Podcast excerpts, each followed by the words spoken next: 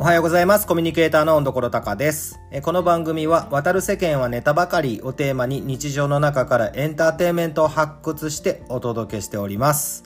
8月27日金曜日、皆さんいかがお過ごしでしょうか。昨日ね、このスタンド FM 関係でちょっと嬉しいことがありまして、多分スタイフで上げたのは20本目の配信だったと思うんです。でもね、実はここでも言ったのかな、このラジオの上げ方って僕はAnchorという別の音声メディアがあるんですね。そのAnchorって収録して配信するとアンカー以外に9つのメディアに配信してくれるんですよ。で、その中に Apple のポッドキャストがあって、もともとはそのポッドキャストを始めようっていうので、アンカーを始めたんですね。で、僕以前ポッドキャストやってたんですけど今も残ってるんだけど、それね、温所な夜っていうのは、夜仲間を飲み会をしながら2時間ぐらい喋るという、もうそれだけの番組だったんです。なんだけどね、結構めんどくさかったんですよ、やり方が。確か僕はシーサーブログを、サーバーにして音声を上げていってたのかな。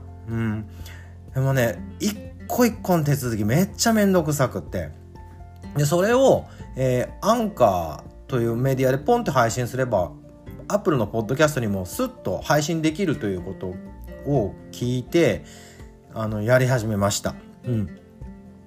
でね、なかなか配信されないなと思ってたんですけど、Apple のポッドキャストもどうやらもう配信されてるようですね。はい。なんですが、どっちかっていうとちょっと僕はもう今スタイフ寄りで、っていうのもやっぱこうリアルに分かるし、もうリアクションもあるし、やっててこうなんかこう現実味があるというかね。ただ行ったり来たりすいませんけど。もともとAppleポッドキャストはやりたかったので、それはそれで動いてます。で、スタイフを始める前に、確かね、4本ぐらいもう向こうでスタートしてたんですよ。なんだけど、その途中で、スタンド FM もやってみたいなと思って、ファイルをそこから取り出して、毎日スタンド FM に外部音源として、取り込んで配信してるという形です。なんかほぼほぼスタンド FM 向けみたいになってますけど、Apple Podcast をお聞きの皆さんもこんにちは。ありがとうございます。いる？わかんないけど、という感じなんですね。じゃあ、そんでそのスタイフがね、小さな規模で やっているんですけどね、もうちゃんと聞いていただいたりして本当に嬉しくてありがとうございます。そんな僕のね。スタイフアカウントの方で昨日の時点でいいねが100つきました。ありがとうございます。本当にありがたいことでございます。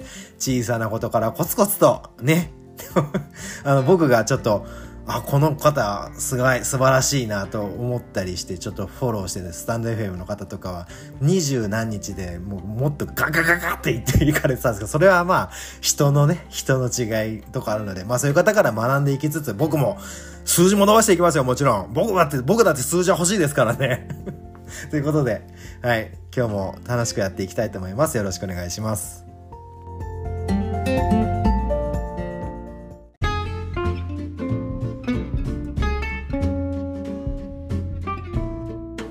はい、今日はですね、 LINE で見られる縦型ドラマ上下関係のことをご紹介したいと思います。皆さんご存知ですか？上下関係っていうドラマ。僕はね、LINE のトーク画面開くとたまに一番上に広告が入るんですね。で、そこで知ったんです、このドラマ。これね、僕別にそんなドラマいっぱい見るタイプじゃないです。最近で見てるのは箱詰めだけです。はい。長野めちゃんは可愛いので可愛いです。それだけじゃないですよ。あそこら辺のチーム好きなんですよ。戸田恵梨香さんとかムロツヨシさんとか、あそこら辺のお笑いが僕はすごく好きで、はい、かつ長野めちゃんもいるということで見ていますが、そんなね、そこまでドラママニアではないです。はい。うちの奥さんとかはもうとにかく取りだめて面白くないと思ってるものでも見ます。元女優をやっておりまして、というのもあって、そのドラマというものの世界が好きなんですね。はい。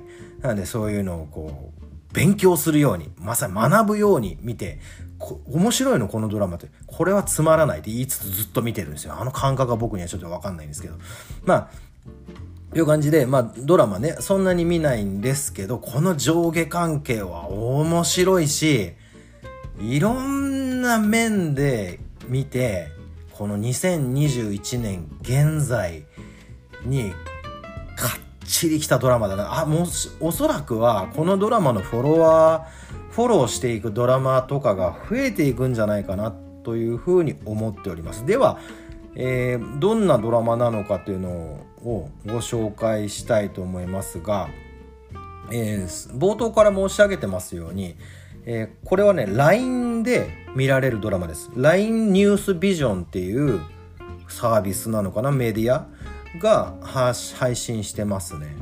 はい。で、スマホでしか見れません。僕昨日Mac で見てみようと思ったんですけど、Mac だと見れないですね。スマホで見れるようになってます。つまり縦型です。縦のね使い方がまたおしゃれで、これはもうちょっと僕やりたいと、なんかでやろうと思ってるんですけど、縦画面でずっと続きますよね。その構図とかもね、なるほどと思うんですよ。横じゃないから、横の映画とかじゃないから、こんな感じかーって思いつつも、たまにね画面がね上下2つに分かれるんですよ。上下2つに分かれる。要はその正方形で画面構成されたりしてて、ある人の、顔、表情とその人の手元が上下の画面でね分かれて表示されたりするっていう、かなりいい感じの構成になってます。はい。で、ストーリーどういうお話なのかっていうところなんですけど、これはね公式ホームページのストーリーっていうところがあるので、ここちょっと読ませていただきますね。上下関係に厳しい田舎から上京した本田小夏は、癖のある家相の人間ばかりが住むアパートメゾンピルグリムに入居する。住人は住人は夜の街で働く女、売れないバンドマン、不気味な管理人、そしていつも屋上にいる謎の男川崎。入居初日の夜、小夏は少女の恐ろしい悲鳴を聞く。さらに翌日、訪ねてきた刑事から前に住んでいた女性が行方不明になっていることを知らされる。このアパートは何かがおかしい。小夏は川崎の警告を無視してアパートの謎を追い、驚愕の真実にたどり着くというお話でございます。どうですか皆さん。はい。で、今ね何人かの登場人物言ってきたんですけどね、ここです。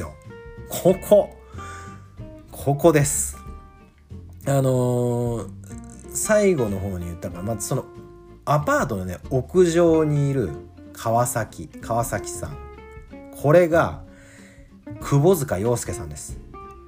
一応メインの女の子がいまして、その上京してきたっていう女の子は本田小夏という役柄なんですけど、女優さんがね河井由美さん、僕はちょっとごめんなさい存じ上げなかったんですけど、とてもピュアな感じで、はい、なんかお顔はちょっと石原さとみさんに似てるのかな、似ていつつなんか広瀬すずちゃんっぽい感じもするなという、はい、感じもするんですけど、この子も主演なんだけど、なんかダブル主演なのかな。一応、19年ぶりのドラマ主演ということで扱われてます。窪塚洋介さんが出てます。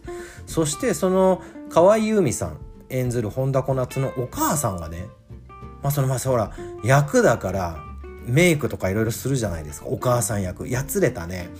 ちょっともともと東京で生まれたけど地方に移り住んで、もう方言を話してちょっともう地方疲れしてる、でももう日常の中で生きていくしかないわみたいな感じの母親役なんですけど、それがねどっかで見たことあるけど誰だっけって思ったら田中玲奈さんでした。って、あ、でもそうだわって、その顔だわって。役者さんっつうのはすごいですね。だって舞台挨拶その後ちょっとちらっと見たんですけども、それはもう田中玲奈さんですよ。どう見たって綺麗な感じで、もうそのドラマの中のね、田中玲奈さんつったらもう本当ににじみ出てる、ちょっとした嫌な感じがすげえ、本当にすごいですね。表現というのはすごいものです。はい、で引き続きですね、他4名代表的な方がいるんですけど、まず、警察官、この事件に関わる警察官が板尾創さんなんですよ。板尾さんですよ。もうゴッツ世代の僕らからすると、もう板尾さん出てきた時点で面白いし怖いし、わかりますこの感覚。面白いと怖いって表裏一体なんですよね。僕はもうそれはね、たけしさんで知りました。はい。ちっちゃい頃から俺たちひょうきん族とか、8時だよ全員集合とか見て育った世代なんですね。僕はもうお笑いで育ってきた感じだったんですけど、それでたけしさんが初めての映画その男凶暴につきを出した時に、まあこれはすごいと思いました。お笑いもできるし、こんなこともできるんだ。でも怖い、やっぱその笑いをちゃんと表現される方々っていうのは、もうなんていうのかな、演技力とはでは片付けきれない何かがあるんですよね。表現力恐ろしいんですよ。なんか不気味さがある。はい。まあ、そんな警察官をね、板尾一二さんが演じられております。そして他3名のメインの方がですね、まずアパートの管理人がね、でんでんです。でんでん。でんでん皆さんご存知ですか？もうこれも不気味。でんでんもうでんでんって名前つけるぐらいですかね、でんでんさんは。もうとにかくまあ普段のね姿は可愛らしいおじちゃんなんですけども、怖いね。なんかそんでなんかこういやらしい怖さがありますね。はい。でんでん。そして、夜の街で勤務、まあ、キャバ嬢の役をする、まあ、アパートの住人がいるんですけど、それが大島優子さんです。大島優子さんはね、なんかこう独特ですよね、この方もね。いや僕はもうこの方好きですね。もう AKB の中ではダントツですねとはいえそんなに AKB じゃないですけど、まあでも大島優子さんも僕はもうさすがだなと思います。もう素晴らしい。そして最後の方も、なんでこの方を最後に持ってきたかっていうと、僕が一番ビビビってきたからなんですけど、なんと古谷健二さん出てます。ドラゴンアッシュの古谷健二さんですよ。まあすごくないですか。古谷健二さんがこのドラマ出てるんですよ、縦型の。びっくりしますって。もうね、一瞬弾き語りのシーンとかが出てくるんだけど、その一瞬なのにすげえかっこいいっていう。で売れないミュージシャン役なんだけど、絶対売れてるよこの人っていう、ね、なんか感じがします。で僕はドラゴンアッシュはいくつの時に知ったのかな、25ぐらいの時に知ったのかな。それぐらいの時に彼らがどんどんメジャーシーンにダーって出てきて、僕ねその当時スカパー知ってますか？スカイパーフェクト TV 今もありますよね。でもその、まあ、第一交渉関係でやってて、そのスカパーの中にラジオ部署があったんですよ。で、要はデジタルラジオ、今の先駆けなのかな、スポティファイとかそういうの、まあそうかもしれないね。まあそのスカパーの中にデジタルラジオがあって、そこにまあもともとあったアナログの音源 CD とか、まあ CD はデジタルなんだけど、デジタルの CD とか要は固形物のものからそのパソコンの中にデータを取り込んでいくっていう作業をしてたんですよ、仕事で。で、まあそこにはエンジニアね、 PA とかレコーディングのエンジニア目指してる若い子たち、専門学校に通ってる子たちがアルバイトとかでやってきてて、もうねそのちょうど5つぐらい下の子たちですね。はい。その子たちももう40超えてるんですね。びっくりだねいやでもまあその子たちが、まあ、当時20歳ぐらいだったんだけど、もうこぞってドラゴンアッシュ言うんですよ。で僕はねもともとハードロックとメタルの出なので濃いんですよ、そこら辺が。でもまあでもドラゴンアッシュ聞いてちょっと衝撃でしたね。なんだこのおしゃれでかっこいい音楽はってこれを俺自分をちょっと見つめ直さなきゃいけないんじゃないかって、やっぱ危機感を感じましたよね。当時危機感感じてたからね、あんま素直になれなかったかもしれない。今でだったらもうほんとかっこいいの一点なんですけど、まあその中でもサードアルバムだからね、バズソングスってアルバムがかっこよくてね、あれ。わあ、聞いてみてください、皆さん。もしご存知なければ。あんまりバンドシーンね、興味ない、あんまり関わんないわーっていう方々だと、なんだっけ、あの歌。一番有名な。日はまた昇り、また繰り返すだろうだっけ。まあ、あそこら辺だと思うんですけど、バズソングスぜひね、大きな音で聞いてみてください。絶対かっこいいから。僕ね、さっきちょっと YouTube で、久々にそのライブを見たんですけど、ああ、かっこいいね。はい。ということで、検事推しになってしまいましたが、まあ、そんな、登場人物の方々が出ております。もうこれだけでも見る価値ありだし、もう一個ね、いいとこがある。もうまさに現代。もう今の世の中ってやっぱ短いものに移行していってるじゃないですか。ね。これね、1話がだいたい10分なんですよ。うん。最初のね、第1話、第2話とかもう10分なかったかも。だいたい10分なんです。いい時間でしょ ?10 分。これね、30分のドラマとか1時間のドラマだと、ちょっと気合い入れないとっていう部分はないですか？なんかこう、日常の中でね、ちょっと忙しい週とかがずっと続くと、やっぱ見逃しちゃったとか、見る時間がないとかね、夜これあれやってこれやってようやくってなるじゃないですか。でも10分だったら、まあ、例えば勤めてる方でもお昼休みに見れますよね、ポンって。